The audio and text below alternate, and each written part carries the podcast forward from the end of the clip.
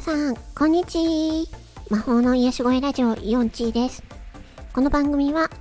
えー皆さんが一生懸命試験に頑張っているのを応援するべく、私が自分自身で経験したこと、学んだこと、気づいたことなどをシェアしていく番組です。えーこのスタンド FM のメンバーシップでは、えーそんな私の、え表ではちょっと言えないような裏話をしております。え興味のある方はぜひ、えメンバーシップの方に、あの参加をしてください。よろしくお願いします。はい。ということで、え今回はですね、えーと、有料、えー有用な、有用な情報を得るためには、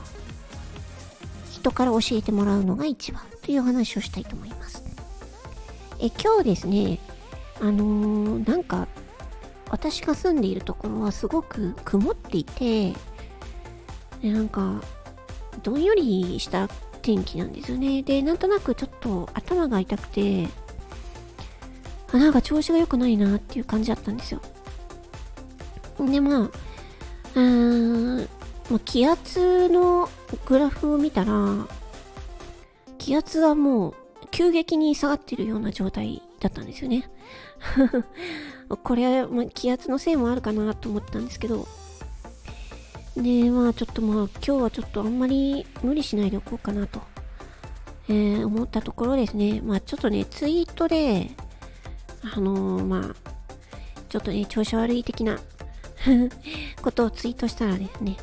フォロワーさんが、あの、あの、ピザでも食べて、あの、元気になって、みたいな感じでね、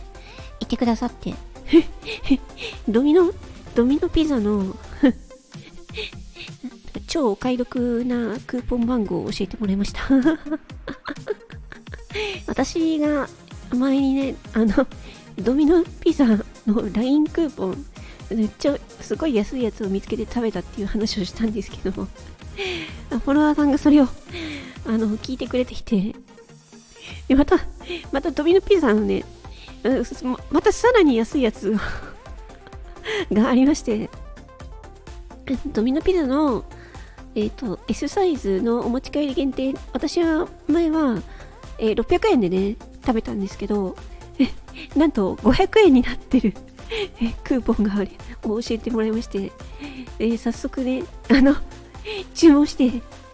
えー食べました。も うどんだけピザが好きなんだよっていう話で。いや、なんか、ドミノピザ、ドミノピザが好きなんですよね。まあ、ちょっと、その、他のピザ屋さんが近くにないっていうのはあるんですけど、うん。なんかもう、あの、スマホで注文したら、もう、10分ぐらい後とかにもうできちゃうんですよ。なので、持ち帰りで、あの、取りに行って、焼きたてをめっちゃ安く食べら食べられるっていうね。そんなさ、あの、S サイズ500円で食べれちゃったら、絶対あれだよね。こう、定価の、定価いくらだっけ ?1000、円以上だっけ？するよね。そんなさ、半額で食べれちゃうんだったら、もう定価で食べれなくなっちゃうよね。っていうね。で、またあのー LINE クーポンあの、月曜から木曜限定の、えっ、と、S サイズの、えっ、と、クワトロハッピーだったっけ？が、えっ、と、600円っていう LINE クーポンもまた出てたんですよ。だから、また、また注文するかもしれないですけど、ピザ食べ過ぎだなっていう。そんな感じで、なんか、うん、とりあえず、あの、私、そう、ピザ、ピザね、好きなんでね。お腹いっぱい食べました。あと、あのなんかホワイトデーのね、お、お返しと言いますか。うん。あのそれで、すっごい美味しいスイーツをいただきまして、なんかそれ、それもなんかすごい、ボリュ、ボリューミーな椅子だったね。なんかそれも食べて、めっちゃお腹いっぱいになって、もうね、すごい、あの食欲がね満たされて腹腹なんだろう15分目ぐらいまで切った ほんときつい なんかお腹いっぱいで苦しいってこれほど幸せなことはないなって思いました、うん、本当にね普段腹腹7分目とかで抑えてるんですけど今日はお腹いっぱい食べれたので、まあ、晩ご飯も食べれ食べなくても大丈夫なくらい食べれたので もうねもうこれだけで幸せですということで何が言いたいかっていうとあの自分が欲しがっている情報自分が欲しいなと思っている情報ってまあ、自分で探すのも限界があるじゃないですか。うん。だから、じゃあどうするかっていう時に、あの、まあ、一つは、インターネットで検索するとか、うーん、あとは本を読むとか、いろいろありますけど、まあ、そのぐらいでは手に入らないような情報っていうのは、人から教えてもらうんですよ。うん。しかも、それは、あの、いわゆるね、情報商材っ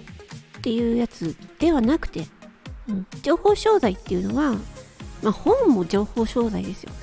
情報を、うん、なんかテキストとかにして販売するっていうね。情報情報商材っていうと、なんかちょっと怪しいのがいっぱいあるので、なんかあんまり私は情報商材はおすすめしないんですけど、うん、私自身も、うん、いろんな情報商材を見てきてあのこれだったらあの書籍普通に本屋で売ってる書籍とあとインターネット上の情報であの事足りるなっていうぐらいのレベルの上昇剤が多かったんですよ。うん。もちろん、その、情報商材っていうか、情報商材っていうものを通して、その、人へのもの売り方、マーケティングの仕方っていうのは、まあ、わか、分かったんですけど、うん。それってある意味、よく言う、その、心理心理学を利用して、ね、人の心を利用して、まあ、物を買わせるっていうね、まあ、そういうことをしてるわけですよ。うまいこと。うん。私はそういうやり方が好きじゃないんですよね。だから私は自分もそうなんですけど、自分が周りの人に貴重な情報を教えるのに、やっぱり、あの、助けてあげたいとか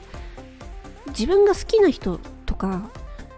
ね応援したいなって思う人だけに情報を渡すようにしてるんですよそれは逆もしかりで私のことをうんなんか応援してくださる人がその人の経験をもとにあの貴重な情報を教えてくださるんですよ。うん、それは私がうん同時にねその方にそれ相応のものも提供していられているからっていうのもあるかもしれませんそこはちょっとわからないですけれども、うん、だからあの何て言うのかな。表に出ている情報簡単に見つかる情報あとは高額なお金を出せばうん手に入れられる情報っていうのは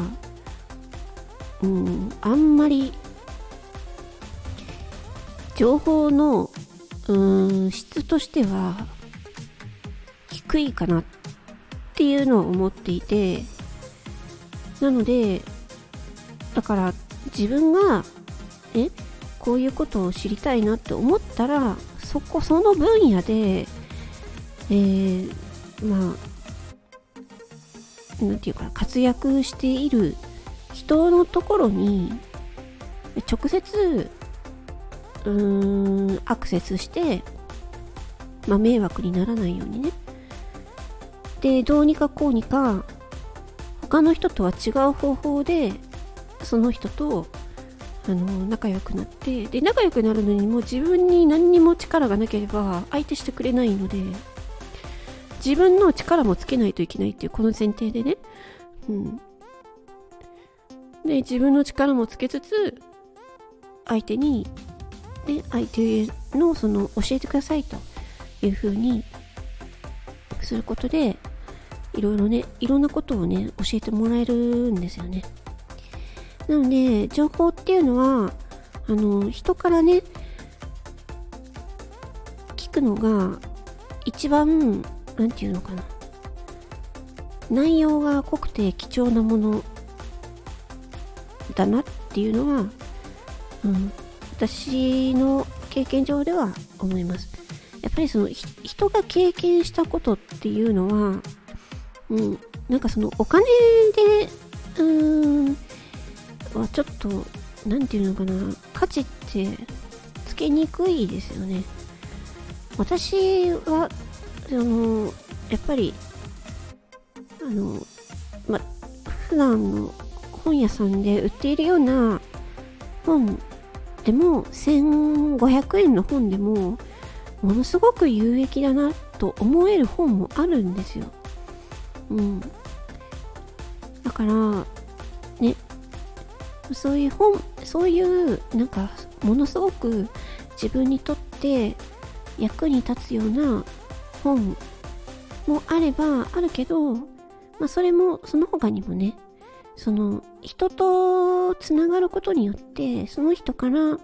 いろんなねあの情報をあのもらうっていうのはもらうっていうのもあるし自分も、えーと、自分の経験に基づいた貴重な情報を、ね、そのその情報を欲しい人に教えてあげるっていうこともする、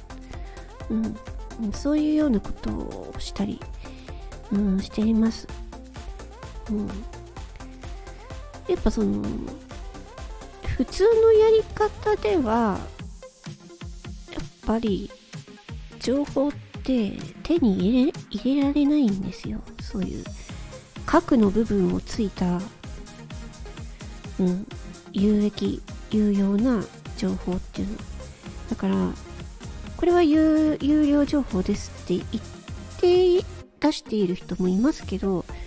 有料、有益かどうかっていうのは、受け取る側が判断することであって、うん、わからないですよね。だったら自分が欲しい情報を、